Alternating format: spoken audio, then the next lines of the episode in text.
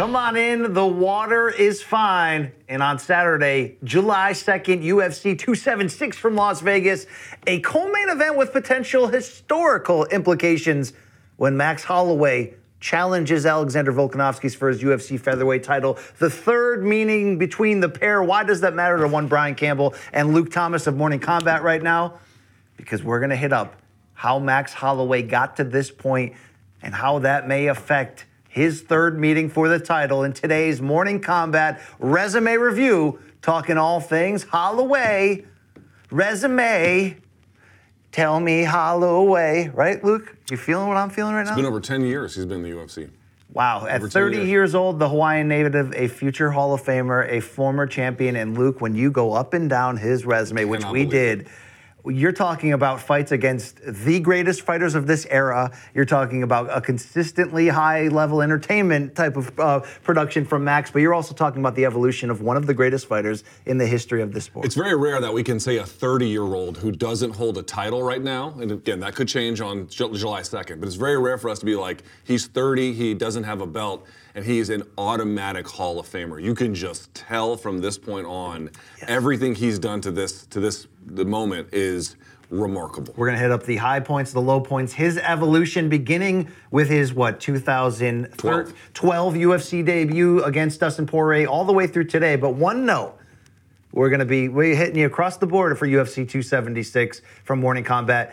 We're not going to touch the first two Volkanovski fights on today's resume review because Max has so many other great ones, but we will be having plenty of bonus content looking back. We're going to do a special video on just the Volkanovski fight, so we'll give him a brief mention today. But if you're wondering when we're going to talk about that, there is a future video incoming. It may give you a chance to watch that fight for the 50th time in reference to that rematch between the two. But the third fight is where it happens on uh, Saturday, July 2nd. But Luke, let's start. Let's do it. Let's go all the way back to the beginning. Resume review used to be known as a curse, but I think that curse is over. Thank you, Canelo Alvarez, right? A- And uh, Francis beat it. And Francis beat it with his wrestling. Luke, let's go back to where it started for Max Holloway at the time of his UFC debut. The 4 0 fighter from Hawaii was the youngest fighter in the UFC at that time. At what, age 20? Yes, 20, and he was this was just his fifth fight and his featherweight debut, as a matter of 4 fact. 0 coming in. UFC 143 in Las Vegas is the pay per view. Of course, that UFC 143 card was main evented by Nate Diaz and Carlos Condit. Nick Diaz and Carlos Condit, excuse me.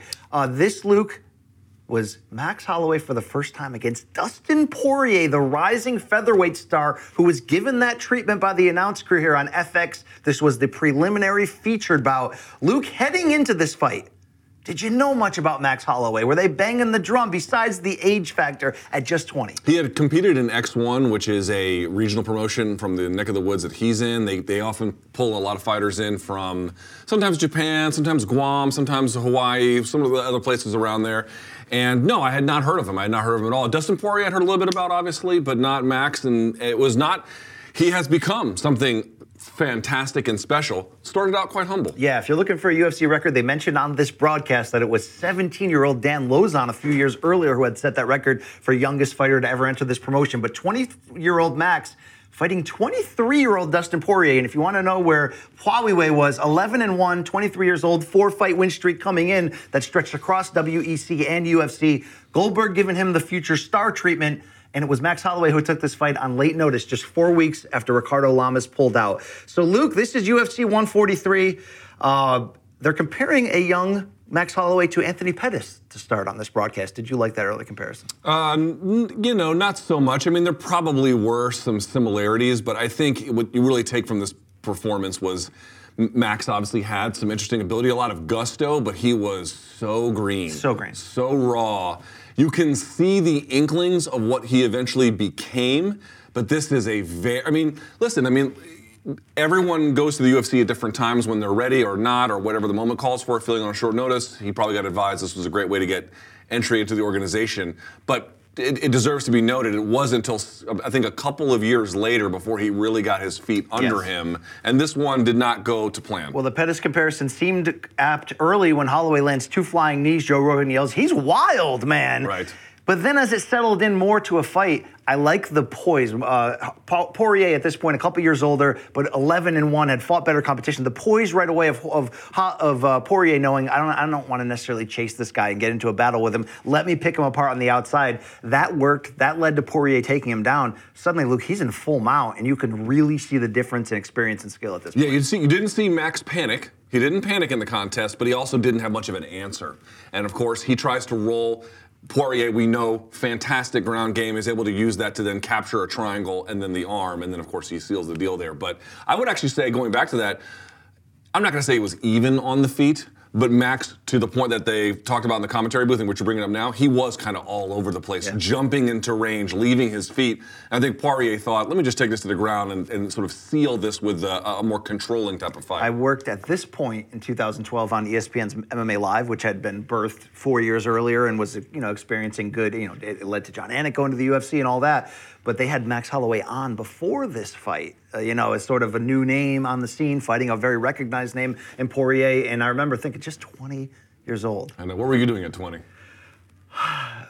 dropping out of college, mm-hmm. working full time at a at a uh, nursing home in the kitchen. I mean, not you know, not great things, Luke. This guy's out here now. But the thing is, I, as much as I've seen this fight, I don't remember if I watched it live, but I remember knowing what happened it's still the crushing nature of how badly Max was dominated. It's still mm-hmm. shocking looking back. Full mount goes into an armbar, into a triangle attempt, and essentially it's Dustin Poirier sitting. Uh, it makes it makes him look a little white belt shit, right? As, as they say. There was just business. a big there was just a big difference on the ground at that point. Well, he so. not only got the tap, Max bleeding from the eye from the earlier strikes. Uh, this but he, and also deserves to be noted. While this was his featherweight debut, um, and like he must have fought lightweight very much undersized. Poirier, obviously, we know goes up to 155 and fills out. Now he might even be fighting at 170. Max was not just not the technician that he eventually became, yeah. but he physically looked very undersized at that moment.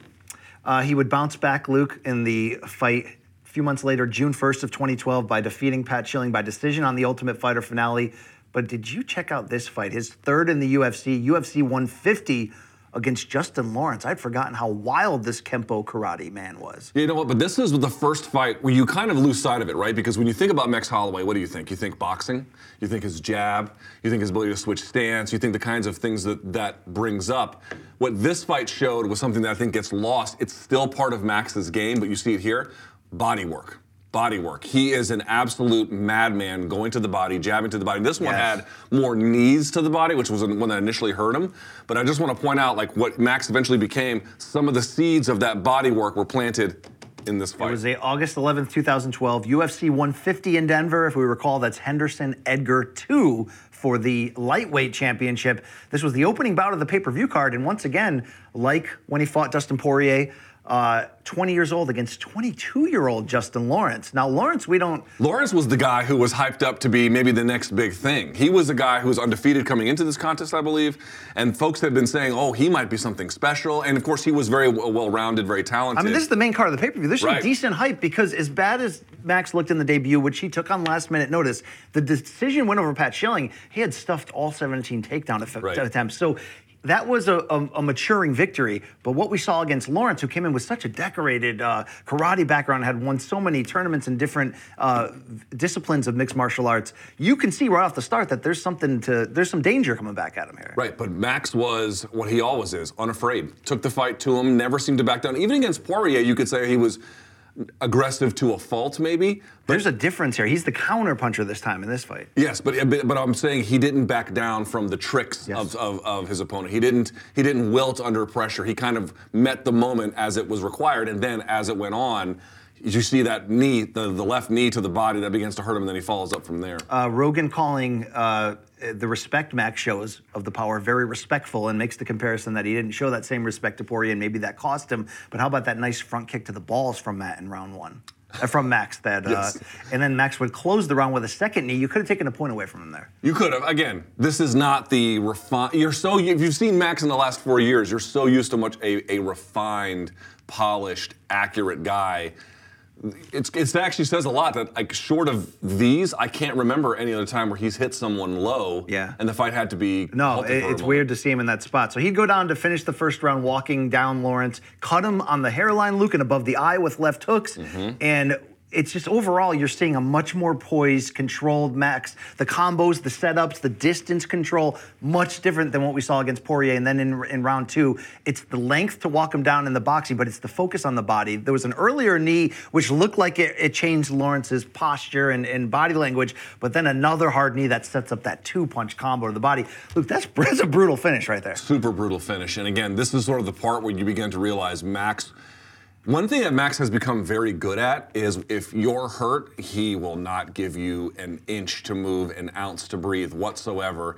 You begin to see some of that here, investing in the body. And then once you see Lawrence kind of cover up a little bit, he was merciless Absolutely. to get the finish. Uh, Lawrence would go on to close his pro career in 2018 with seven fights under the Bellator banner, including a split decision to Emmanuel Sanchez, who was a title challenger two times, and a decision loss in his final fight to AJ McKee on the come up at Bellator 197. But you feel like you never really heard from him on a high level after this fight. It just goes to show like prospecting is hard in any sport. Like how many guys get drafted in the NFL in the first round, they just don't kind of pan out. And in DC, Sua Cravens would be a big sort of example of that everyone kind of thought that no one at that point, maybe outside of his team or the folks in Hawaii, were sort of pegging Max as a future great. Of course, it was very early with Justin Lawrence as well, but there was a lot of chatter about what Lawrence, because remember, the early era of MMA was like, let's take a wrestler and teach him to do certain things, but that's all that he does. Lawrence was one of these first prototypes that was coming through, like, oh, he can do everything. Let's see what that means. And that's still valuable, obviously,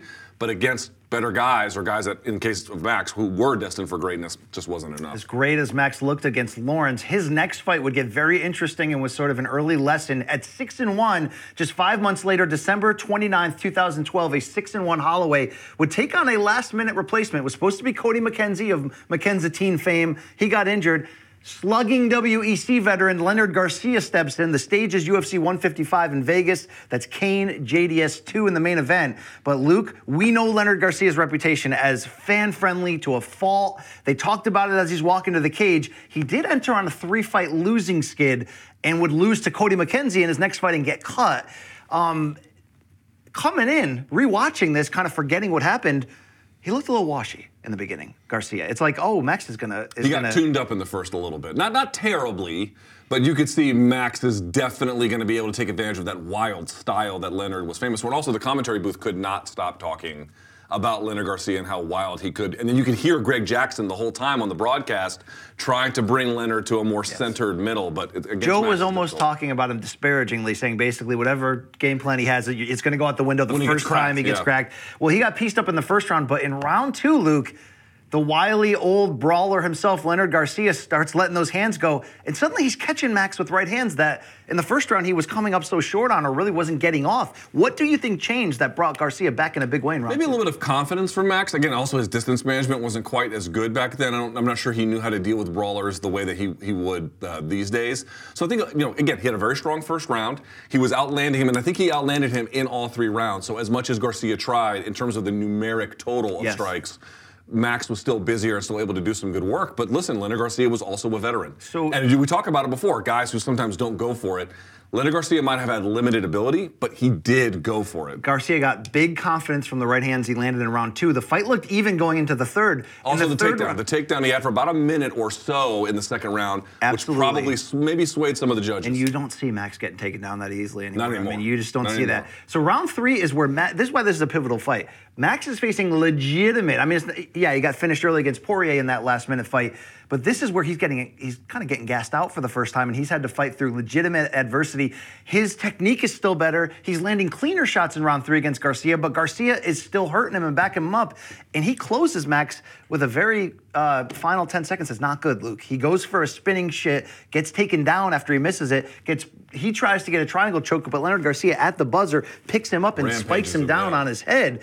You've got Leonard Garcia celebrating, running around, looking like he won the Super Bowl. Max picks him up and shows a lot of respect and hugs him. But we go to the scorecards not really sure where this is going because you talk about the stats. Garcia would outland him 121 to 85 in total strikes, plus two to nothing in takedowns. You could have made a case here at the scorecards that this was Garcia's fight. Looking back, do you think it could have been? Well, I think those we may have to redo this. I think those stats are wrong because according to Fight Metric, Holloway landed 120 to Leonard Garcia's 89, and in that third round in particular, Holloway was 51 to 39. So again, Okay, th- I, I'm, my stats are wrong. Then there's so no the, the ones from the broadcast can always be a little bit uh, iffy, but the final t- uh, the final tally shows it. But what I will say was, this was a good fight for Max, particularly that first round. But he didn't put a big distance between himself and Leonard Garcia. You would have thought if a guy's going to be as technical as Max can sometimes be, because he can't outbrawl Leonard, right? Yeah. Like that was not going to be in the cards. So He had to do something else. And in this particular case, you saw enough of that. But you're right. He had the takedown Leonard did in the, in the second round. He had the takedown in the third. There was a couple times where Max was kind of giving up good position or otherwise good scenarios. But in the end, Max got it done. 29 28 on all three cards, but two of them in the favor of Holloway. So it's a survive and advance, but Luke, this would lead right into the beginning of a two fight losing streak. Albeit, though, the first one came at UFC 60 against uh, Dennis Bermudez. It would go down as a split decision loss for Holloway, but Luke, 11 of 11 cage side media members did score it for him right there. The thing is this one. This was also, what year was this? So this was 2012, 2013? 20, uh, this was still a time in MMA where judges were maybe over. Okay, I'll put it this way. Relative to modern considerations, so in 2022, this was an era of MMA where wrestling could steal rounds. Maybe it shouldn't have, uh, but it could. So in this particular fight, particularly in that first round against Bermudez, dude, Max Holloway looked awesome. Bermudez could not fight him on the feet. So he looked like he bounced back from some of the things that went wrong against Garcia at the very least. That's right, but the problem was Bermudez, as we all know, sort of that short, short, squatty wrestler type, good, good athlete. By the way, great cardio as well. I think the cardio might have cost him a little bit here as well for Max Holloway. But I, you know, you go back to it. He had, in terms of the what the numbers say, in the first round, Bermudez 0 for 3 on takedowns. In the second round, 1 for 3. Here's the big difference. That by itself had control time of about a minute. And in the third round, BC, this is where it fell apart for Max. 3 for 3 on takedowns from Dennis Bermudez with a control time of over two minutes in that era of MMA, that is considered very dominant wrestling, and I, that would show you that Max, if he wants to win, either A has to get a better guard, or B you got to stop those before they get going. I mean, Max is learning on the job. This is 15 months now into his UFC career. He's already had five fights. I know. Can we point out something here about his career that I just we maybe should have five fights in his first 15 months. That's that's uh, that's on the job learning. Listen to this. In 2012, he fought four times. 2013, twice. 2014, he fought four times. 2015, he fought four times. 2016, twice. 2017, twice. 2018, once. 2019, twi- three times. And then, of course, after that, it's been a little bit up and down with the pandemic and everything else. But for that early middle stage of his career, what, what did he do? He stayed busy, busy So- as he possibly could. He's seven and two, and on May 5th, May 25th, 2013, UFC Fight Night card in Boston. It's Shogun Rua against Chael Sonnen in the main event. But Luke, this goes down as two future stars at a very early point in their career. As Conor McGregor in just his second UFC appearance, his US debut, Max just 21, Conor just 25. He had just blown away. Who was it in his debut? Marcus Brimage. Marcus Brimage, uh, and looked like a million bucks. And Luke, he got the dark treatment. They turned out the house lights for his entrance in Boston. It's obviously And one remember, of his. he, he was on the prelim card. This was not even on the main card, and they brought the, lights down for him. This was the prelim co-main on Fox for this uh, fight night card, and the, the quote from Joe Rogan is. I really can't recall a guy with one UFC fight getting this type of treatment for an entrance. This guy is a normal dude. He's not Brock Lesnar. This is something unusual. This kid has got something. Obviously, we know what McGregor would build very shortly after this with that momentum, but Anik jumping in saying these guys are on their feet in the crowd like it's the main event. It had that people's main event feel as you mentioned. It was supposed to be though Max facing, I'm sorry, Conor facing Andy Ogle. Do you remember him? Mm-hmm. He pulled out with an injury, and it's Max Holloway taking the fight last minute. Luke, we look back on this one like we do his Max's UFC debut against Poirier. It's so damn early. It's like it's hard to take a ton away from this. But in, is it in hindsight now we both we know that both fighters were facing injuries coming in? Yes, and um, well, McGregor tore his ACL in the middle of that contest. In fact, it's kind of funny if you look at the numbers on this. He attempted five takedowns, McGregor catching four of them. When was the last time McGregor attempted five takedowns? Oh, he leaned into it to get the job done. We'll get to that in a second, but M- McGregor would reveal afterwards that he had torn his ACL. Yep. He had a posterior horn meniscus tear. He also strained his MCL, and he claimed it was 14 weeks before the fight. So maybe something happened in the fight to reactivate it. But he say, he claimed it was an 80% tear of his ACL, and he could barely walk in the days leading up to it. This is early McGregor who will fight anybody at any time under any circumstance. even though this show's about Max and his growth, to see early McGregor wrestle because he had to to win a, a you know a close-ish fight, not that close, but like a tough fight because of injuries, um, that's an impressive turn of events and early growth for a rising star. Max, in the end, you didn't really get to love a lot or learn a lot from him. It wasn't a he didn't do much, Luke. This is one of those wins that for for you look back and you can just tell when when McGregor and Max met the first time, they were in very different places in their development. M- McGregor was far ahead because it wasn't just that McGregor was beating him up on the feet, BC. He got the takedowns too, as I mentioned. And you mentioned how Poirier had moved to mount. So did McGregor. McGregor mm-hmm. found mount in this contest as well. It's so weird to watch him as the aggressive wrestler going after. It's it. crazy, and he was good at it too. Like some of the takedowns he was hitting, changing directions, going and clubbing over the top for the knee tap. Like McGregor really shined in this one. This was really, of course, we knew from the promotion of it, the McGregor show. And I gotta say, he beat Max everywhere. He beat him on the ground, he beat him in the clinch, he beat him along the fence line, he beat him at distance. This was McGregor, by the way, also not learning from his mistakes, throwing Yes. all those kicks. It didn't cost him in the Spinning wheel kick to open the fight. But I we would see later that that would not be a great management of his resources. For me, this was I mentioned like you know Max coming to the UFC in his fifth fight. He was still trying to figure out who he was. He was still trying to figure out what worked for him. What style do you want to develop? McGregor had already advanced past that. So when they met, it was not a great. It was not a great meeting for Max. So, this is still 21 year old Max, even though he's got five UFC fights up to this point. Crazy. They're at different levels. There's no question about it. But do you think now, because this is this is Conor's meteor stretch, his first seven fights, Luke. This is the only one that went the distance. Did it go the distance because? Max turned out to be an all-time great, hiding under that young fighter, and has a great chin, and no one really knocks Max out. I mean, no one does. Or was it because Conor was also injured and it changed the strategy, and this became a, a grappling? In rewatching it to prep for today's show, I hadn't thought about that. I, I think it's a little column A, column B.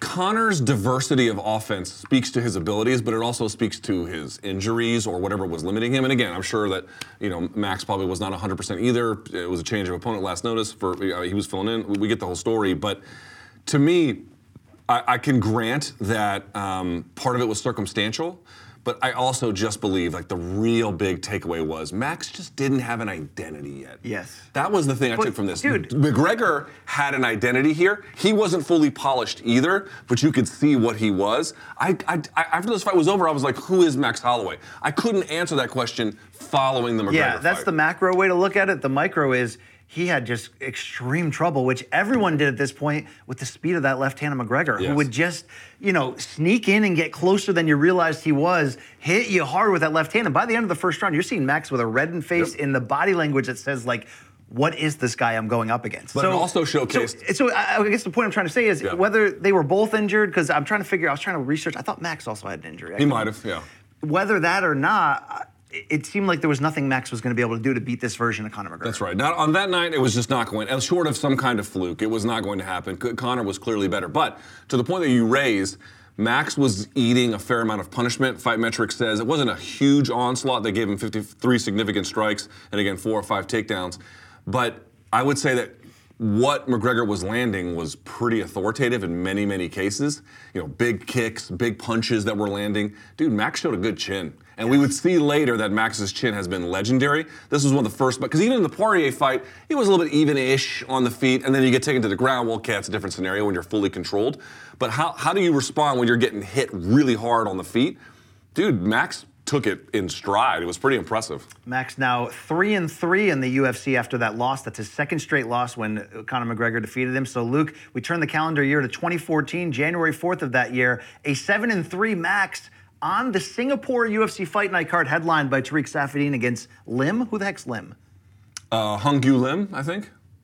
Yes. Okay, I, at Hung first Gyu I'm Lim. like, that's not Stun Gun, that's Dong Hyun Kim. I'm No, that's like, Dong Hyun Kim. Yeah, no, Hyun Gyu Lim. okay, I, I don't remember that man. He was a he was a marauder. He was uh, he was not super polished, but he was fun. Uh, what's his face fought him? Mike Perry fought him, I believe. Holloway would take on Will Chope, a name we don't bring up a lot, but the six foot four Chope was making his UFC debut. And Luke, he began his career five and five. By this point, he was 19 and five, riding a 14 fight win streak outside of the UFC. Well, Luke, he would take this fight, and after losing, we would never see him again in the UFC. Although he kept fighting in other various things. What he just sort of he had moved from the states to what Thailand, and they uh-huh. were saying on the broadcast, and you can see that kickboxing influence, and he definitely looked like he was a threat. He was also a six foot four featherweight, which is just freaking. Yeah, so the issue with Will Chope was that I think after this fight, it was revealed he may have had a domestic violence incident in his recent past. That could explain why we never saw him. Right, and so I think the UFC just decided to move on from him. I think he claimed innocence or that it wasn't, it was poorly understood. But either way, that it, it, it this was when the UFC was still doing, by the way, the code of conduct, Yeah. for example, so that it ushered in his demise. But I think I want to make a point here very quickly. You mentioned it, January of 2014. This is the beginning of Max Holloway. Yes. This is the beginning. That is the moment. This is the beginning of when Max Holloway, A, puts together the best run of his career.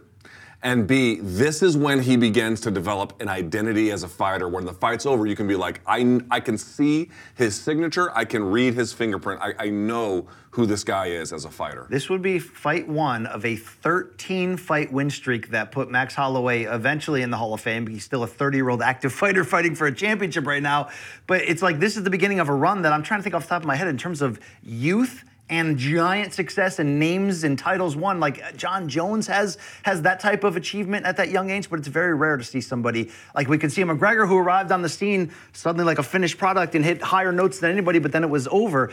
This is the beginning of it's January 4th, 2014, and went all the way through the last win of the stretch, which was December 8th, 2018. So this stretch from the opening of 2014 to the end of 2018, 13 consecutive wins over some of the biggest names in the division's history. In some cases, the promotion's history, but Luke Chop, Chope, excuse me, was 23 years old, six-inch reach advantage at 6'4", and suddenly he's busting up Max's nose in the first round. This was not an easy night at the office off the start, at least. No, not off the start, but I thought I thought yes, he had a little bit of adversity at first, and obviously Chope was had much more experience than him.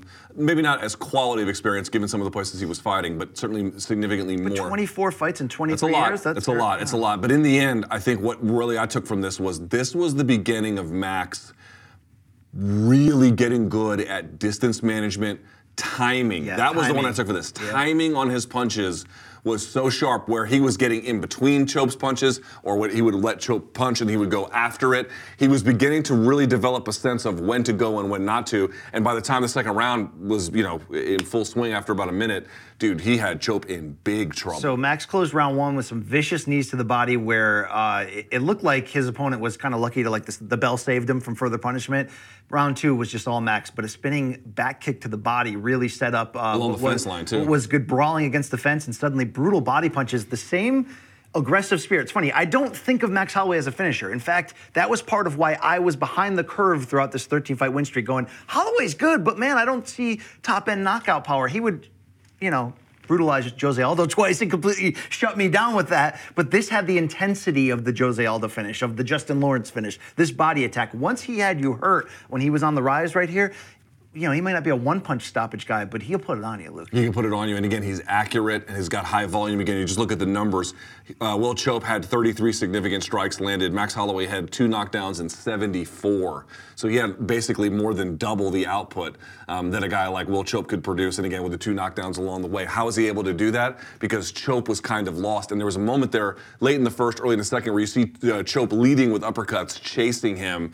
Dude, Max ate him alive for that. Luke, Max would go on to get four more wins over the next year plus heading into the next fight we're going to focus on, which is Cub Swanson, where he was riding a five fight win streak. But to get there, submitted Andre Touchy Fili in round three, knocks out Clay Collard, who would go on to top ranked boxing fame and now in the PFL, knocks out Akira Corassani, Coruscant. and then takes a decision from Cole Miller. So at And by the way, dominant in the Cole Miller fight as well. So we head into now April 18th, 2015, and a Max Holloway who's 12 and 3 overall, taking on a Cub Swanson. Although he was fresh off a submission loss to a non-champion Frankie Edgar, Luke, the run he had had before that was a six-fight win streak. Do you want to know some of the names he beat? Sure. Cub Swanson, Ross Pearson, Charles Oliveira, Dustin Poirier, Dennis Siver, Jeremy Stephens. Although he had lost to Frankie Edgar, as I mentioned, this is probably Max's highest profile fight. He fought bigger names in Poirier and McGregor earlier, but he's now on a five fight win streak against a guy who just snapped a six fight win streak. It's UFC on Fox from Newark. I remember this card well. Machida, Rockhold in that main event. Uh, Luke, do you remember having any kind of expectations coming in? Because Swanson was an established name who had beaten future champions. Dude, Swanson fought Jose Aldo in WEC. I mean, this guy had been facing the best for far longer than someone like Max Holloway up to that point. This was also, we talked about Will, the Will Chope fight being the beginning of Max. But to your point, the Cub Swanson fight is the next turn in that evolution. That's when, yes, you still get a sense of Max's greatness and his and his progress and his improvements and his identity. But this is when he's turning it up just past the guys who are good fighters but not great.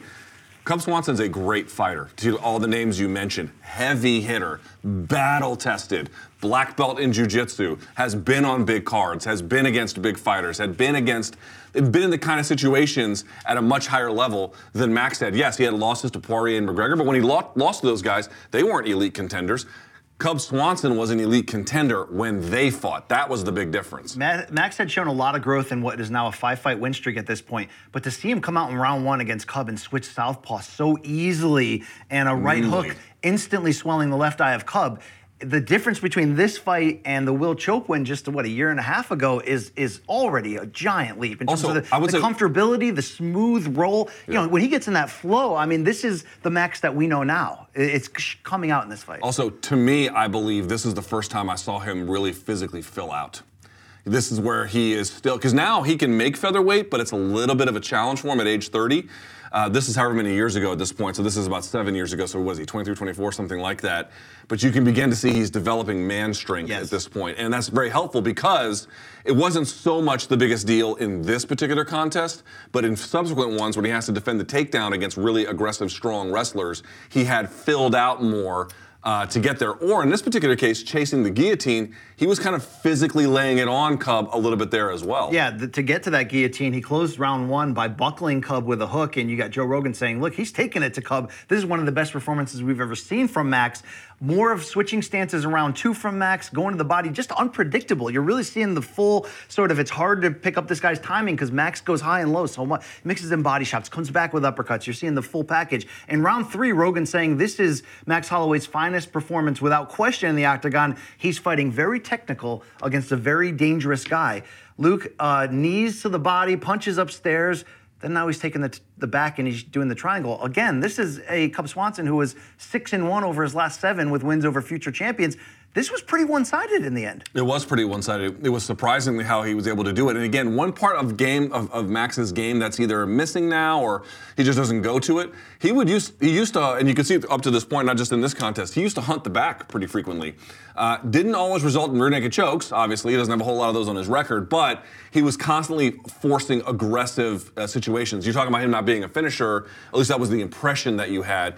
Not only did he get the finish here, but dude, like he was clearly hunting it. Like there was a certain posture he had where he wasn't trying to win rounds. He wasn't trying to just win exchanges. He was really trying to damage these guys and then really put them in compromised positions. There was a certain attentiveness to this in this particular contest that maybe I didn't see in some other ones, like the Cole Miller fight. Absolutely, and he would go on, Luke, to pull. Uh, pull off a third round submission win via guillotine. Uh, Max had had kind of systematically took him apart and hurt him, took him to the ground, got it. Rogan screams, "What a spectacular performance!" He rose to the occasion. Luke, six fight win streak for a still ridiculously young Max Holloway.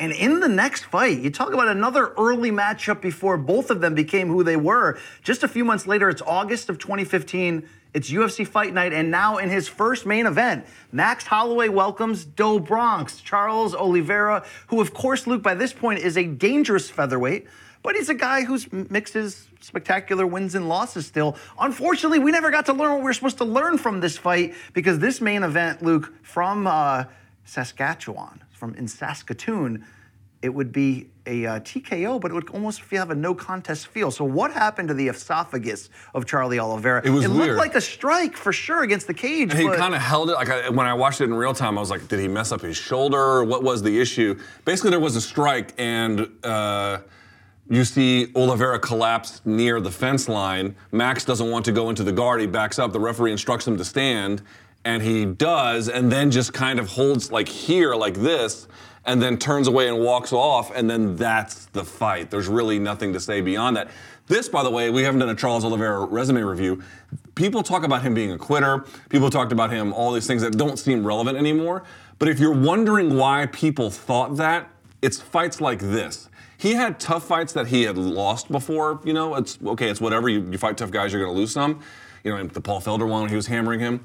This is one of the ones where folks thought like, okay, Max is good, but Charles is flaky. Yes. In the end, we know what Charles has become and what Max has become, but this was not. This was, if you're wondering where the seeds of doubt of Oliveira come from, they come from nights like this. Now, coming into the fight, though, Charles Oliveira had been riding a four fight win streak. We'd already seen him lose to Cub Swanson, Frankie Edgar, Donald Cerrone, Jim Miller, but a four fight win streak. He beat Jeremy Stephens, he beat Nik Lentz.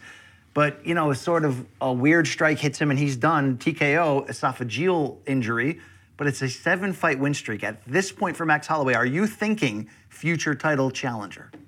Seven in a row in a, in a, in a good division.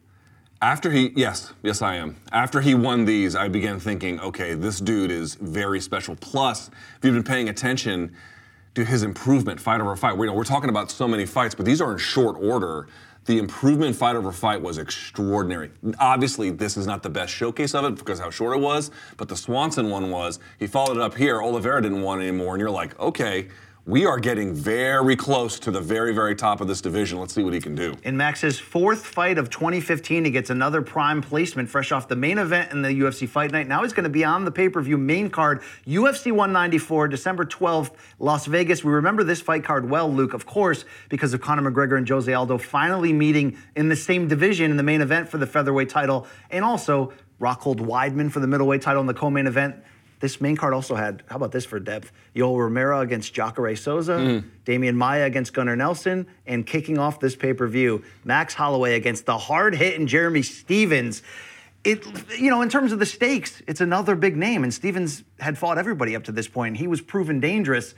We saw, a, a, a I don't want to say a safe Max, because that's not true but a guy who respected the power coming back at him. So it's another wrinkle of having to see him. We've seen him on the, you know, as the aggressor. Now we're seeing him looking to be more of the counterpuncher. I think that's a fair assessment. And the reason why you can point to the sort of measured sense of things is also how about this? We talked about him beginning. Well, you saw this in the Cub Swanson fight. Obviously, he's been working on it the whole time, but you know these these moments where they reveal themselves more than others. He stuffed 11 of Jeremy Stephens' takedown attempts, which is to say, all of them. Now, that's not just from physical heft, it's also technical skill. But this is the point I want to make. As he worked on his technical skill, as his physical tools as well developed, now you're seeing that unity come together where he's able to not just outstrike these guys, which we kind of knew he could maybe do up to this point.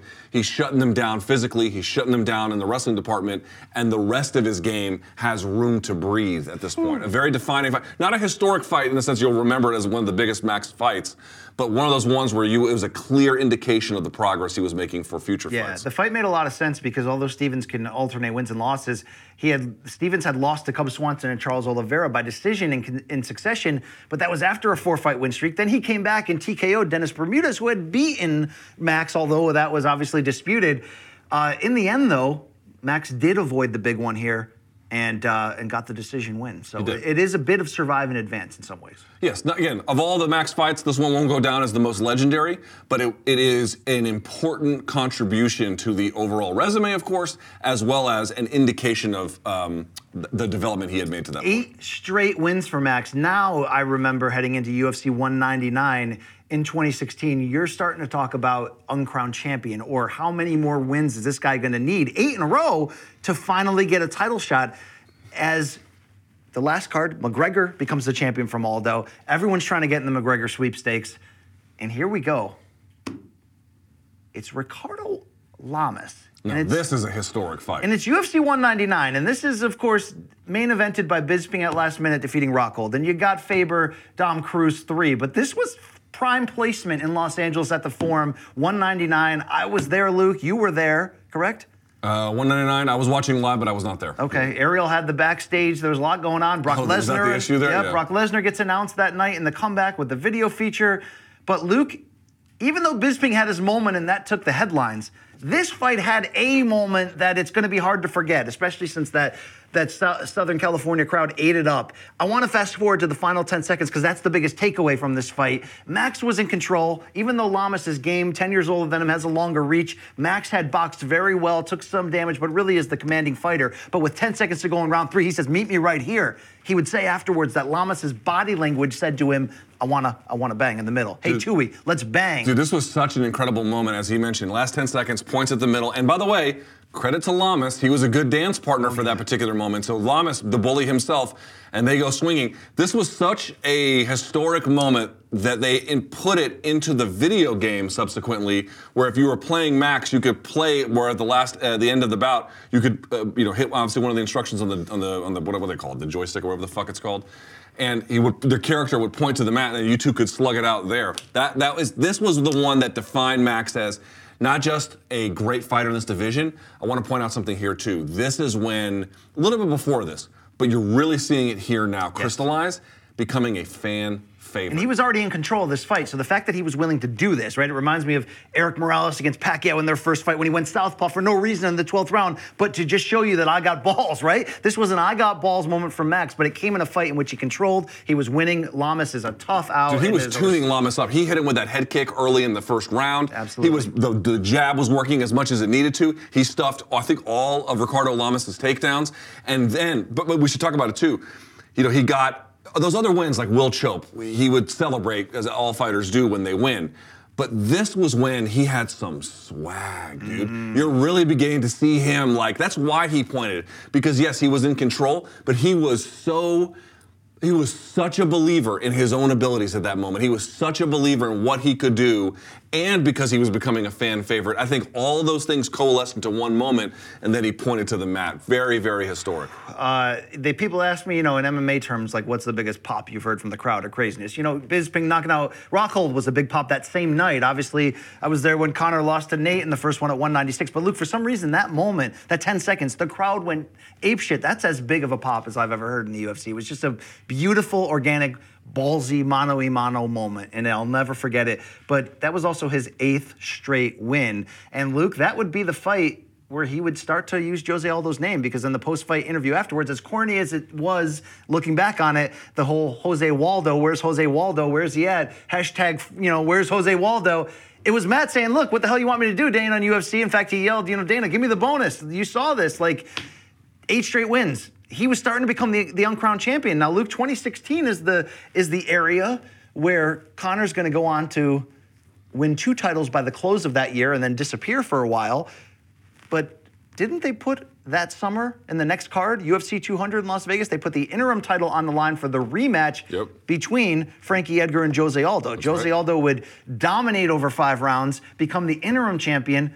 So Max, instead of getting Jose or Conor, was supposed to get Frankie Edgar next. How did that make sense back then? I don't remember how that made sense back then, but either way, it ended up being Anthony Pettis for the interim title. So, so it would be December 10th, 2016, in Toronto to close the year. Talk about the 10th island, Luke, right? Ninth? What, what number island is that? Uh, I think Vegas is the ninth island. And. I think either Toronto or Canada is the, the 10th, 10th island. island. So yeah. 10th island, uh, and you talk about a big moment. So Anthony Pettis at this point, Luke, he had already had that couple fight losing streak where he lost the belt by knockout, where he loses. Uh, who did he lose to coming back off of there? I should probably get that right, Luke. Okay, uh, Anthony Showtime Pettis. Well, he lost to RDA. Loses to RDA for the title. Eddie Alvarez takes a split decision against him in the next fight, and then he loses the decision of Barbosa. So it's three losses in a row. He rebounds against Charles Oliveira to submit him. And remember that moment when in his featherweight debut. So it's Pettis who's already lost the title at lightweight. Wheaties box thing is all over. Three fight losing skid. He did move down though and beats Charles Oliveira, although it seems like all the elite names were doing that as Oliveira was on the end run of missing weight, getting criticized. So he goes into the Holloway fight as a replacement. Do you remember at UFC 206 feeling like Anthony Pettis had a chance here at featherweight? So this is when I was very high on Max, and I thought it was going to be pretty competitive. But when Pettis missed weight, and missed weight pretty badly. Yes. That was when, when you go back to 148. Max. That's right. That's when you go back to Max being a body puncher. You're like, ah. And by the way, we already knew at this point that Max had a sick chin. Yes. So he's got a good chin, good jab, good high, high output. Great takedown defense. Great takedown defense. It's like, dude, Pettis might be up against it on this one. For some reason, Luke, this was the the, the final days of me still doubting. Still doubting Max Holloway. Wow. I was, you know, some guys you're just always going to be late to the party on, or there's Yeah. something about them that you can't buy into. I thought Pettis looked so good against Oliveira, getting that submission and just looking physically dominant at this weight class that I'm thinking, look, if Max can't finish Pettis, and if he's willing to get into a war with him, I've seen Anthony Pettis do sick shit. He's going to be the bigger fighter with the power. Luke, obviously the three pound missing weight had to play a factor, but it didn't matter, dude. Yeah, Pettis landed a strike or two to remind you that he's got power there, but dude, this was a clinical Max Holloway. This was a brutal Max Holloway. And once he stopped him, you're like, he just kicked the shit out of a former champion. I mean, he just beat the shit out of this guy. Yeah, there was the issue about Anthony Pettis shaking out his hand. He hurt his right hand, which round. certainly changed him. He's, he's going south southpaw, but that just sped up him getting just surgically dismantled. This is my point. Like Max is. I mean, how many great things can you say about Max? Another one is he's fucking durable, dude. He's durable. He's fighting consistently. He has a good chin. He doesn't seem to get injured. He puts it on Anthony Pettis for the vast majority of this contest. And again, we go back to it. He ended up being a lot, guy who targeted the head a lot, but this is another one of his, frankly, one of his most important wins. And what did it come from? Body work. Body work was the thing that did it for him. Max Holloway has made a career off of roasting the ribs of 145ers. Max is the interim featherweight champion. Uh, a month before, Conor McGregor had. By the way, last thing on this. Do, did you see the look on Pettis' face when, when Yves Lavigne finally waved it? He just goes, oh, like he was he was glad. He was the he kick to the relieved. body that yes. set it up, and it was punches that finished it. But he got. But, he, but there was there, there almost was like it was it was halfway wincing from pain, halfway relief that that shit was over. So a month before this fight, Conor McGregor had knocked out Eddie Alvarez to become the first simultaneous two-division champion, and he was more or less asked by UFC and Dana White to pick a division, pick a title. So Luke, Jose Aldo would be named the full champion, which of course opened up the interim opportunity. Now we're going to unify, and it's not that much longer. It's right around the corner in 2017, June 3rd. It's UFC 212. And Max, as interim champion, has to go to Rio to fight the damn king of Rio. Luke, uh, you look back and you rewatch these two Jose Aldo fights. They're a lot more fun sometimes than I remember, but the end is the same for both of them. And this- nearly this- the same time frame, by the this way. This is the best match. Now, these are two different fights with different themes we'll get into. Let's start on just the first one right here. I remember again, uh, this was the last time. I, no, actually, I'm, gonna, I'm not going to lie. I doubted him in the Aldo rematch for some reason, too. Did you really? I don't know why. Why? Why? Wow. Why? I, I, probably it was because of the legend of Jose. I'm thinking, okay, he'll go back and he'll figure it out. And I know he took the second fight as a last minute opponent too. So there's there's other things that went on there. Um, but Luke, in this first one with Jose Aldo, what do you, in that first round, Aldo hits him with a big combination late, which may have stole the round. And it reminds you of Aldo's threat and his danger and his power. But until that combination, Max is quick and he's long and he's giving Jose issues. He is giving Jose issues. But the thing that was kind of interesting to me is I, we'll go over this in the because I kind of want to talk about the Aldo fights as a pair. Where folks may not appreciate this, I, I did this uh, when I was uh, when I did the Monday Morning Analyst. Max, when he fought him the first time, UFC 212, he circled to his own right the whole way. Because what's the key to fighting Aldo? You got to turn him. If Aldo can face you and then plant his feet, he's going to be a hard Yes. guy to beat. But if you're constantly making Aldo turn, he can't set, which would limit the amount of leg kicks, although obviously he gets some through no matter what. Uh, but that was big. In the rematch, he went the exact opposite direction. He forced him to turn, but not in any of the same way he did the first time around, which, by the way, speaks to Max. But to the point I want to raise here in terms of this first fight, dude, this is Max. Yes, he got drilled with a big shot at the end of the first, but he and his jab and the amount of offense he can just it's just snowballs with him, does it not? Every little piece, it doesn't feel like it lands and then you start fresh. When Max is in a flow, everything feels like it's stacking on top of itself. And I felt like we by the beginning of the third, I thought Aldo was I didn't think in trouble per se, but I thought that the fight was definitely headed in a bad direction for Dude, him. Aldo had got caught in a gas tank issue, I think, right there, because he got caught up in, in the second round in some big moments of trying to go back and forth, and he just couldn't deal with it. And there was a change at the end of round two that I think was the the turning point. And I thought that. Let, let me take you back to the McGregor fight. Okay. McGregor was put it before that. Before it became a wrestling match, McGregor was put it on, putting it on Max. And one thing McGregor was doing was that old McGregor thing of quick left cross hit you and then and then put the hands up like like come on, you know what I mean? And kind of keep doing that. Max started doing that to Jose mm-hmm. in the end of the second round, and there was a specific sequence where he landed big and then he stood there and was like, "Come on." The, that was the turning point of stopping to show respect for, for the elder, for the for the for the seemingly more dangerous king of Rio. And from that moment on, I thought that turn was the turn in the rivalry between them, the two of them, and certainly in that fight because he just started to put it on uh, Jose. But I still didn't think it would end how it ended, and how, how it ended twice in a row. It was- with, you know, it with was- him kind of brutalizing Jose and getting the stoppage. And also, what's kind of crazy about it is, it's, I mean, again, he had set it up with all the work he had done previously, but it was just a one-two, which Aldo slips and then comes back, and he threw the exact same thing right behind it, and it landed perfectly. And then from there, dude, it was a fucking onslaught to the point where they probably could have called that one a little bit sooner. But to your point, it's Jose Aldo, the king of Rio. You're in Rio. Max was going to have to beat him real badly to do it, and that is exactly what he did. Uh, Max is the champion. The win streak is 11. Uh, I remember being humbled to watch uh, Aldo. I mean, I, it's not like I hadn't already seen him get knocked out by Conor McGregor, but there is a fluke element to that, Luke. As much as it's an absolutely legitimate, they both landed the first, you know, major sequence between the two. They landed at the same time. Conor's was better, but to see Jose Aldo lose the belt, where a younger, you know, I, I guess faster, but maybe not, not not No, stronger. not faster, better time. Yeah, better, more more efficient, more proficient, more everything. Just piece him up to where he just didn't have an answer. But Luke, That, by the way, this is also like a, this was like one of the very best examples of Max's jabbing boxing flow state. Yes. When he gets into that jabbing boxing flow state, is he so is he punishing. raises his profile, and even me, who's still not ready somehow at 11 fights in a row to fully give Max the go. Here's what I remember why I still entered that rematch with Aldo picking Jose. Because Jose Aldo completely abandoned the leg strikes against Max in the first fight. Completely abandoned Yes. it. To the point where it started to say, is this a thing? Is Jose trying to conserve energy? What is going on? In interviews, it was the first question everyone's at, are you going to get back to the Aldo of old? There was a stat read in a previous Max fight that the only people that sort of had success against Max at the start of the win streak were people that went to the that went to the legs. Lamas had a consistent leg strike attack. Uh, a couple others in this run where that was sort of the only area in Max who can control distance so well. We know he's quick and accurate, and he hits hard enough. Sometimes the only success you can have against him, you can't take him down. No one really goes to the body at this point against him consistently. Sometimes the leg strikes are the only way. I'm thinking, okay, you get back to being the Jose Aldo of old, and you're particularly ready to dig in and go to war this rematch could be different. Now, Luke, earlier I had said that that uh, Anthony Pettis in the interim fight replaced Frankie Edgar. I had my timeline wrong. Pettis got the title shot on his own because of his name. He beat Charles Oliveira in his featherweight debut. This rematch, though, was supposed to be Frankie Edgar Right. against the now full champion, undisputed Max Holloway. But instead, that same calendar year, at the end of it, December 2nd, 2017, it's UFC 218 from Detroit. And it's Jose Aldo who got the call when Frankie Edgar couldn't do it.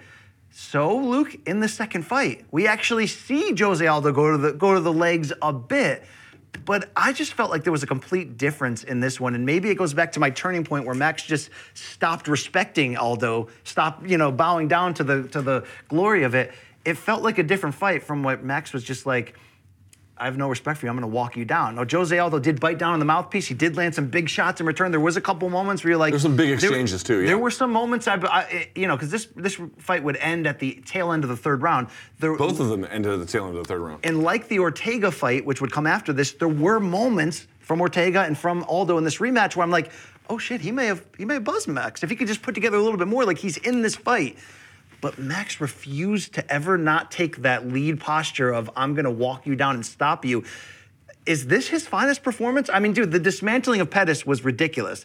The fact that he went in there against now king again, Jose Aldo, and broke him down in the first fight was ridiculous. But this second fight, I think you'll understand, there's no excuses from Aldo. The leg attack was there. He also was very willing to bite down on the mouthpiece and go for it and say, look, you're going to have to stop me to stop me here. And that's exactly what Max did. This is a amazing performance. i tell you, when the first bell rang and I watched Max start circling clockwise, and the entire first fight he was going counterclockwise, I was like, "You son of a bitch! Wow, that is super impressive." Because this, here's the thing, you couldn't call the first one a fluke. You couldn't call that because he got dismantled. But dude, to beat Jose Aldo in back-to-back fights with not the same game plan, but the same skill set, basically, just reapplied in a slightly different, although hugely impactful way, was magisterial. Magisterial. And dude, yes, Aldo actually landed much more in this fight than he did in the previous one. Max, too, both of them had a higher output relative to the first one. The first one, they were both a little bit more conservative. They let it hang out a little bit more in the second one. But dude, again, by the end of the second round, Jose Aldo was in bad shape. His face was getting marked up. And to the point you raised, yes, you'd seen McGregor do that, and you'd seen Aldo have some fights that got kind of close here or there. You had never seen anybody so I'm not going to say easily, but it seemed that way. Put it on Jose Aldo the way Max did. Max is really the first guy. Yes, of course, Edgar. I'm sorry, um, McGregor slept him. But I'm just saying, over the course of 15 minutes, just fucking audited him. He was just better. And for Max to be able to just take a game plan, slightly issue it, or slightly change it, this is when I begin to call him a modular striker. Because if he needs to be right handed, he can be. If he needs to be southpaw, he can be. If he needs to jab, if he needs to counter strike, whatever he needs to do, he can just adjust to that. And all of it works for him. That was what I took from this performance. So, Luke, we don't talk a lot for some reason about this card UFC 218, December 2017 in Detroit. Here's the last two fights on the prelim card that Yancy Medeiros Cowboy Oliveira brawl, the Paul Felder Charles Oliveira brawl. Oh, my God. And here's your main card Tecia Torres against Michelle Waterson, Eddie Alvarez against Justin Gaethje, Henry Cejudo against Sergio Pettis, which was the fight of the year. Mm. Francis Ngannou against Overeem in the co-main. That was one of the worst KOs I've ever and seen. And then Max Holloway and Aldo giving you three rounds of pure action. Max has a pay-per-view main event in three consecutive times, gives you a finish of Pettis, two brutal finishes of Aldo. Everything has come together. This is win 12 of his 13 fight win streak. He's a fan favorite. He's now a commercial pound for pound guy. I mean, this is really prime peak Max Holloway. Right yeah, here. this was this was such a triumphant moment to beat Jose Aldo not once but twice, and to do it back to back when there can be no excuses. And to your point, at the top of the card, entertaining. Again, we had said prior to this, even from the Cub Swanson fight, this was when Max was really becoming a fan favorite. This was Max in full right? Fans are loving him, delivering on what you want from a, if you're buying a pay per view, you're getting what you're paying for, and to beat the best featherweight of all time back to back by finish. And How by the way, both times inside the fourth minute or so, right around the fourth minute of the third round. Like, dude, he was just unstoppable. That was when you knew it was like, okay, Conor's doing whatever the fuck Yeah. Conor's doing, but right now I know who the best 145er is. It's Max. And I don't look at that second win, which again only came because Edgar pulled out because of injury. Aldo was supposed to face Ricardo Lamas, but he came in on short notice. I don't look at that as oh well he that was now old or washy or battle uh, bruised Aldo. That was Aldo who came in with a body punch attack too in the second fight. Mm-hmm. The leg strikes. Eh, Luke, he was willing to go out on a shield, and Max made him. What that is a that is legendary shit. And what is he at that point? This is 2017. That's five years ago almost. He's he's like he's like I mean that's just ridiculous. 25. Luke, the final fight on this incredible 13 fight win streak. By the way, you're saying the win streak ends with Dustin Poirier, but technically at 145 it doesn't end until 2019. Correct in terms of his featherweight run, but like this win streak, by the way, has already had names like Andre Fili, Cub Swanson, Charles Oliveira, Jeremy Stephens, Ricardo Lamas, Pettis, twice, Aldo, and now we have a red hot Brian Ortega and a dangerous Brian Ortega and a guy who definitely looks like an unfinished product, more submission heavy. He can get down in fights and have to pull out a dramatic third round submission win a couple times. But that stoppage of Frankie Edgar, a name who's still around and still relevant, that was brutal, Luke. Coming into this, I now was believing in the the lore, the aura of Max full That on. was when he dropped Edgar with the elbow. Yep. But I'm also after that Edgar victory going, if Brian Ortega's striking is anywhere close to some of those dramatic submission wins, I'm saying Max could beat him eight or nine out of 10 times. But this fight may be those one or two times because Brian Ortega did do that. What I did not expect coming into this fight, December 8th, 2018. I had a very different view of this. UFC 231. I came in here thinking, you know what? If he takes him lightly or if whatever, you know, Brian Ortega can do something. It's gonna be hard to take Max down, but let's see what happens. I didn't expect Brian Ortega to come in blood or in guts Mexican brawler style. Just coming straight on boxing, no ground game. I am just gonna let you tear my face off, and that's gonna wake me up, and then I'm gonna keep coming. Luke, I know we look back at this as one-sided and violent and vicious, and that's all true. But Ortega was willing to die in there, dude. This is a brutal fight in hindsight. UFC 231 Toronto, the main event, the pay per view. This is um, this fight was such a beating. I was worried about Ortega's career after this. I worried that the corner didn't do him any favors. I worried that it went on too long because you, you mentioned Max. It's not like he has Fran. I mean, he's a 145er versus a heavyweight, but I'm trying to point out it's not like he has like massive power at 145. But what he does have is this Chinese water torture, where it just after two or three rounds, you can see what look look look what it did to three rounds of to, jo, to Jose Aldo, two times. He just couldn't withstand it. Like there's just a, there's this punishing relentlessness to Max's game, and I thought through the first two rounds, Ortega was getting eaten alive. I will give Ortega a ton of credit. Not only did he, by the way, the fight was stopped at the end of the fourth round by virtue of the doctor coming in and being like, yeah, fuck this, we're not gonna keep doing this anymore because his eye was such a disaster. But in the third round, he got back out there and took it to Max Dude, there were bit. moments in the second round, but particularly the third round, I thought the momentum was changing. I thought I'm watching it happen because Ortega's face is a mess and you're wondering how long he can last. But then he comes right back in with combinations that are so flush and hard. Look, Max's Landing chin. the elbows too off the clinch breaks. Max's next fight against Poirier in the rematch would would need a lot of chin, and he showed it. He showed a lot of chin in these moments because Luke, as much as he was getting hit with bombs coming back from Ortega, he never physically showed Ortega that it's bothering him. Right? He just kept Right. readjusting, resetting, and piecing him up. And look, Or- Ortega's game plan certainly wasn't great. Like my criticism, He was. It wasn't. I don't think it's a game plan. He was just. He was overmatched for that stage of But his he, career. he was basically was, overmatched. like, I'm not even going to the ground. I'm not even going to try to take him down. He did try to pull guard once along the fence line, and he did try to take his back that one time, but Max kind of Yeah. threw him off of it. But you're right, he didn't have a lot of opportunity. But you know, this is Max who again was filled out, better takedown defense. I thought Ortega showed. I thought he actually won the third round. I thought he showed a ton of grit in that. But dude, do you remember between the third and fourth round? It was getting scary. Max Holloway turns to the commentary booth and says, "It ends here."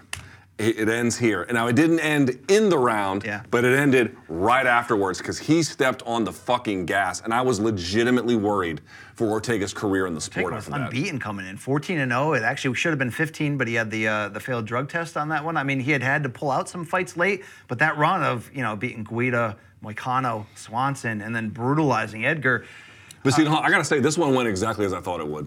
I knew Ortega was in trouble from the word go because you, you point out the guys he beat, like for example, Guida and Moicano, especially Moicano. Moicano was beating his ass for most of that fight. He pulled a rabbit out of his Edgar hat. was it was fool's gold, man. It was like And Edgar was kind of on the downslope. that was the beginning of it it. was And it, it was a solid win. It was a solid vicious, win. though. It was a solid win. But what I'm saying was, it set him up for a fight that he wasn't ready for. And here's why that's important because Max had fights he wasn't ready Yeah. for too, Yeah. but they happened earlier in his career. This was a five round fight where the damage, everyone's like, oh, well, five rounds is always going to be more damage than a three round. Right. But the difference is, it's kind of, the damage is like arithmetic on the graph through three, and then it's exponential through four and five, which is exactly what you saw here. The damage in the fourth round shut his face off, basically. Now, Luke, he had been on an incredible schedule of activity, which you had mentioned.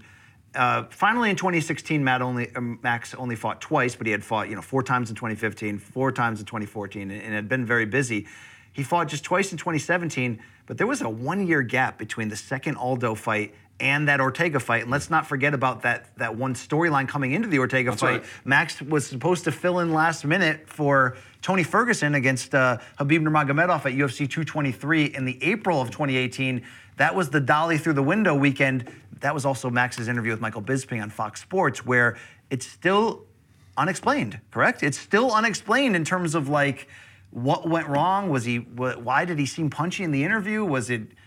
hangover. I mean, not, not hangover. Uh, concussions. Just like we still don't really know what happened, but we didn't even mention it. It's like it never happened. The concern coming in. Maybe that's when I look back and I say, okay, Ortega was unbeaten. I've seen him win fights in which he's losing. He just brutalized Frankie Edgar. But I don't think we can forget about the what the heck is Max going to look like in this fight? Even though he's not even 30.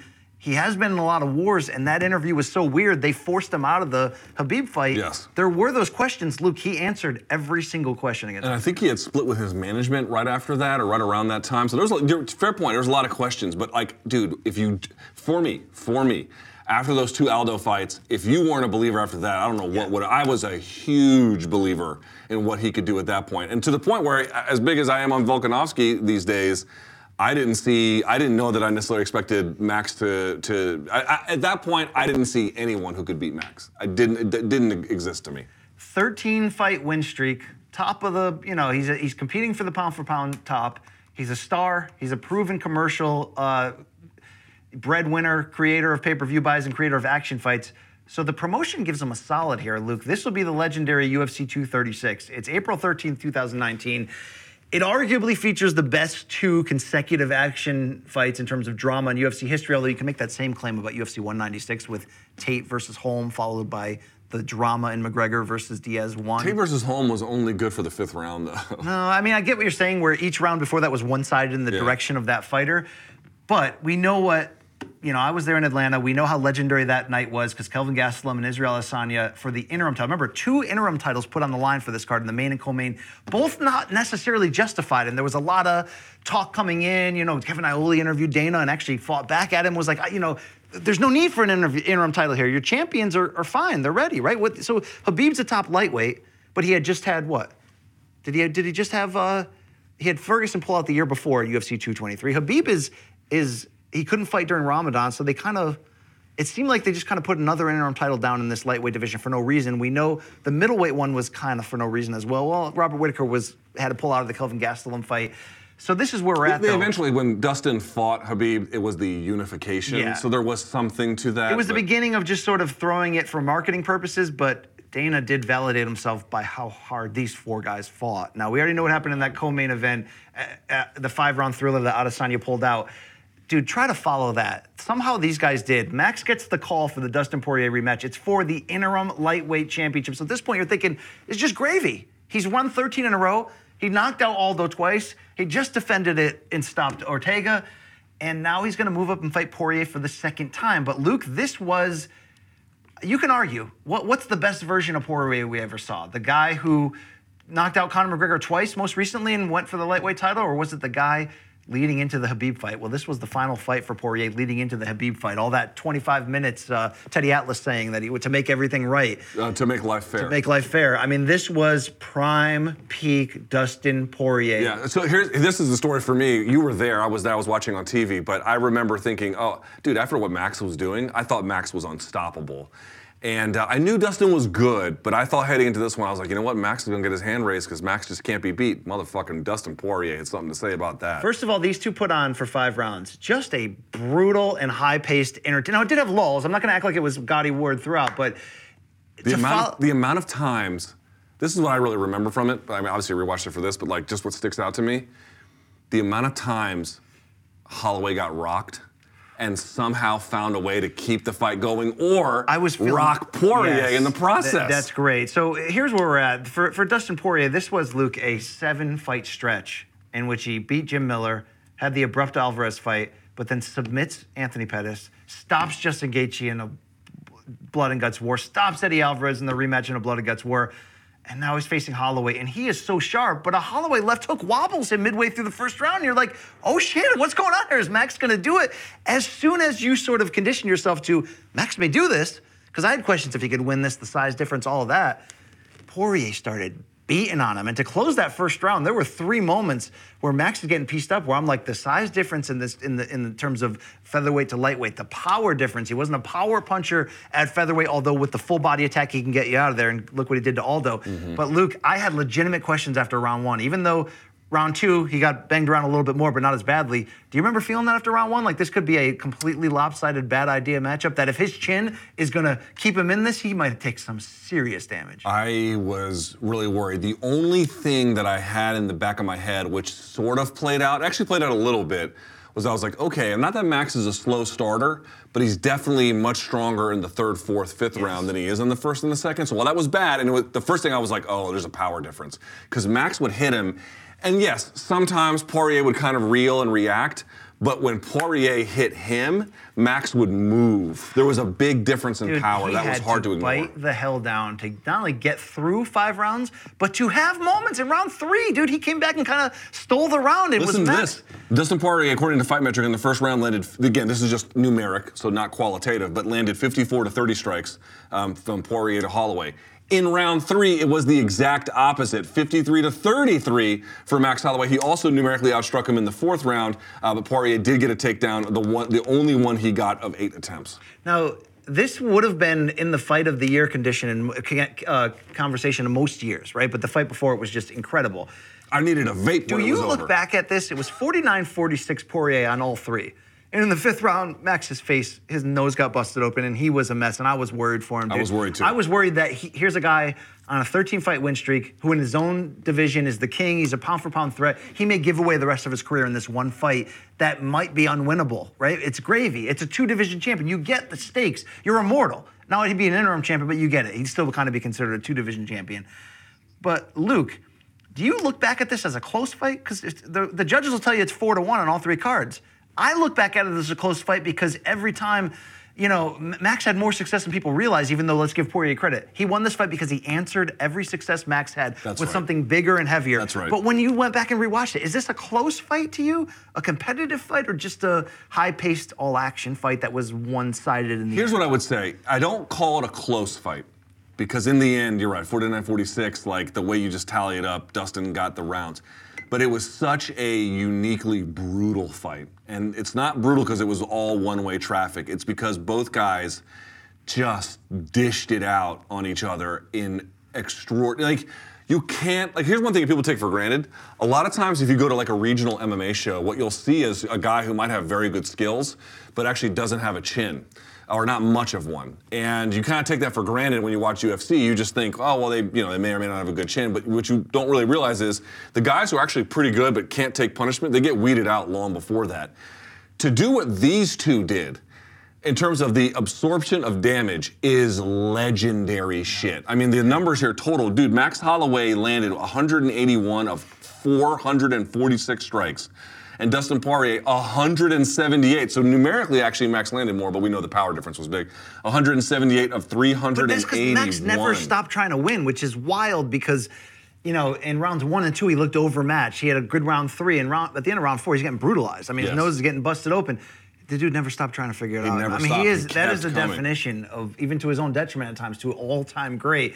Luke, that would snap the 13 fight win streak, and Poirier would go on to the Khabib fight, although that would end. So yeah, to be clear, Max is still featherweight champion at this point. This was at 155. Champion. So we go to 29. This was 2019. This was April. They were supposed. He was supposed to defend against Frankie Edgar at UFC 228, uh, I believe. No, two two something here, Luke. They both got injured and had to pull out. 238, I think maybe. They were supposed to fight first at UFC 218, according to Wikipedia, yes. then UFC 222. Each time one of the two fighters had an injury. Now we finally get this fight at UFC 240, July 27th, 2019. Luke, do you remember feeling like for Frankie Edgar? I didn't think he had a prayer. That, that he even deserved the title opportunity at this point. No, I didn't think he had a prayer, and the reason why was I think we MK had started at this point, or right around this point. We had started in what July, July of 2019. 2019. Yeah. Yeah. So here's what I thought, which I think wound up proving true. Frankie's a good striker, a very good striker. In fact, at his prime, he was excellent. But what really made his game dynamic was the introduction and the threat of takedowns. And so, what you had seen in the Aldo fight at UFC 200 was what, what happens to Frankie striking if you deny him takedowns? So he can't get him. Now he just has to strike with you. He is still quite good, but the dynamism of the trickery goes away completely. Um, and I was like, dude, Max's takedown defense at that point was awesome, very good. And I was like, I don't think Frankie's going to take him down. And if he can't take him down, I don't think he can win. Not a fight that in the end is going to be one of Max's more special ones. It was kind of ho hum the whole way through, but Max was just better, and there wasn't much Frankie could do to fix that. Uh, Frankie's last fight had come a year and a half before this against Cub Swanson. So Frankie had been knocked out brutally by Brian Ortega, and we were questioning if he was still around, if he's still you know viable. But in 2018, he did get a decision win over Cub Swanson. Do you remember that? I know we we both came into this fight against uh, Holloway thinking this is more of just a hey Edgar, here's a here's a chance to become a you know a two division champion, fight for a title in your third weight class now down at featherweight. Um, do you remember th- thinking the Cub Swanson win was enough that? I know we both just said we didn't give him much of a prayer, but was that career saving enough, or was this really gratuitous? Well, here's the thing about Frankie that's been kind of interesting, and Jose Aldo to a similar kind of extent. Like even when they haven't been championship level fighters in the particular weight class, obviously Jose still at bantamweight, so was Frankie. Um, you still knew they could beat other good guys. So when he beat career saving, I don't, yeah, maybe or something like that. But the, the the read I got when he beat Swanson was okay, I don't know if he could beat the top of the division, yeah. but he ain't he ain't a scrub. He can still this do was, some things. And this was not for the third weight class. This was at uh, featherweight. He had already won the title at lightweight. He had yes. already lost a featherweight title fight to Jose Aldo for the interim crown. This was him getting his sort of third and final chance here. Uh, Luke, it would go down as a five-round unanimous decision. The judges were sp- uh, split between five nothing, four to one, and three to two, but they were all for Holloway. If you remember, Edgar did you know, he never stopped trying to win. Let's give him that credit. He did have some some decent flurries in rounds three, four, and five. He put the pressure on, but there was really nothing there. This was the final fight for Max as champion in terms of title defenses, his third overall. It's crazy to look back at Max Holloway's run, which we're, we're doing here because the next fight would be fight one against Volkanovski. We're going to go through those Volkanovski fights in a separate video. But Luke, this is sort of the end of this featherweight run. Only three title defenses yet he had to build like a 10 fight win streak to even get an interim title shot and that would you know that would become a 13 fight win streak overall. Mm-hmm. so it's kind of like khabib where no he doesn't have the amount of title defenses but you better believe you're talking about him historically in this division also in this the, conversation of the greatest. Also the guy I mean again conor's win over Aldo is just one of the biggest wins in all of MMA but to do what Max did twice twice including once in his hometown yeah. like that was to me the guy who like really ended the Aldo era. It wasn't so much Conor. Um, because again, Aldo comes back and beats Frankie, and who knows? Conor may have fought him twice and beat him twice. Who the hell knows? But I'm just saying, like, that was the definitive end. And to be the definitive end of the era of the best guy to ever do it in that weight class, that that was pretty fucking big. Now, when Max Holloway beat Brian Ortega, let's not forget it, it killed the idea from that Michael Bisping interview that something physically was wrong from with him, or the or the Yes. accumulated damage had made him, you know, old in his late twenties. To some degree, after losing that violent fight to Poirier, this was only three months after the Poirier fight. Now he didn't take damage against Edgar, but it was another reminder that Max has an ability to bounce back from anything. It seems, an and, Iron and- Man. and is just a dear, and that's part of what And by the way, this his- is also, I remember after the whole incident, he was like, I'm not sparring as much Yes. anymore. I'm going to leave my damage in the fight, which is still, these were brutal This is fight 2019, Poirier, right before the pandemic, but he would become a leader during the pandemic of not even sparring because he's doing the training camp over over what Zoom. Zoom. Well, I don't know if I believe that. right, but, so- but the point being is, he definitely, definitely dialed back heavy and even light sparring in his camp to a large extent, just so he could preserve his body for these wars like that, which probably is wise, although it should be clear he's taken a shitload of damage over the course of Over the career. next two fights, over the next year, Max Holloway would twice lose to Alexander Volkanovski. The second one in particular, UFC 251, disputed. Like we said, we're going to put out a bonus video breaking down round by round the scoring, all that, and, and sort of what we saw here. But Luke, he's no longer the featherweight champion. And then he loses to the champ a second time in disputed fashion, but his stock is still really high. I was arguing, man, maybe he should get a third shot right away against Volkanovski, as weird as this is for him losing the first two. Instead, he gets a, I don't want to call it a showcase uh, fight because there's there's no showcase in facing a dangerous Calvin Kattar, but it is the first UFC on ABC card. It's in the afternoon. It's January 16th, 2021 from Abu Dhabi. So we're fast forwarding through the pandemic here. And this is arguably enough the best Max Holloway we've ever freaking seen. This was such a beating. I was wondering if ABC regretted it putting it on TV. I mean, listen to he the would set so many records statistically. listen to this number. I mean, you just can't believe this. I don't think I've ever seen something like this before. Significant strike totals. He landed landed 445 of an attempted 744. He almost threw 800 punches on this guy.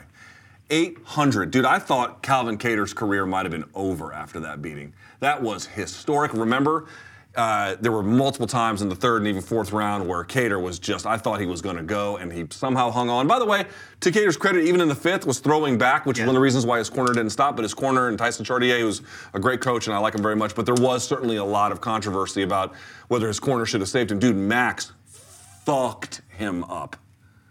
He wasn't even 30 years old yet, Luke. He's still 29 in this fight. And if you had any, I, And do you remember he was looking at the commentary booth, being like, "I'm the best boxer in MMA," and then he would go back to like, It was it was virtuoso. This was a virtuoso Yeah. performance. When you Yeah. look up and down, I'm like, okay, the dismantling of Anthony Pettis may be the best I've ever seen. No, maybe the second Aldo fight, all things considered, was the best I've ever seen. No, Luke, it probably was this. And considering we'd already seen him go through the the Bisping interview medical condition, go through the brutal loss to Dustin Poirier, rebound all those times. Now lose twice to Volkanovski, which he didn't take a ton of physical damage in that fight, although there's a lot of leg strikes.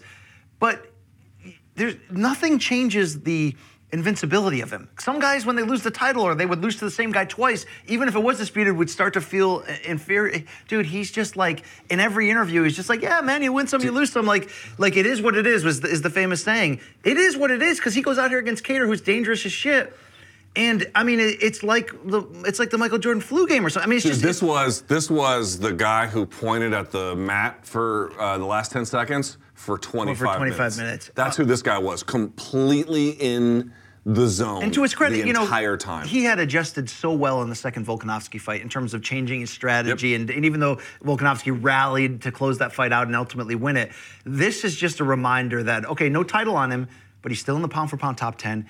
He right now, after this Kattar, I mean, he might be one of the like his resume is so sick. He's one of those guys, Luke, who could have retired at his 30th birthday, and yet you're, you'd still end up putting that resume. Dude, listen to listen to these numbers. So in the first round, this is bad enough, but this is the strike totals for Holloway to Kattar: 56 to 24. That's bad.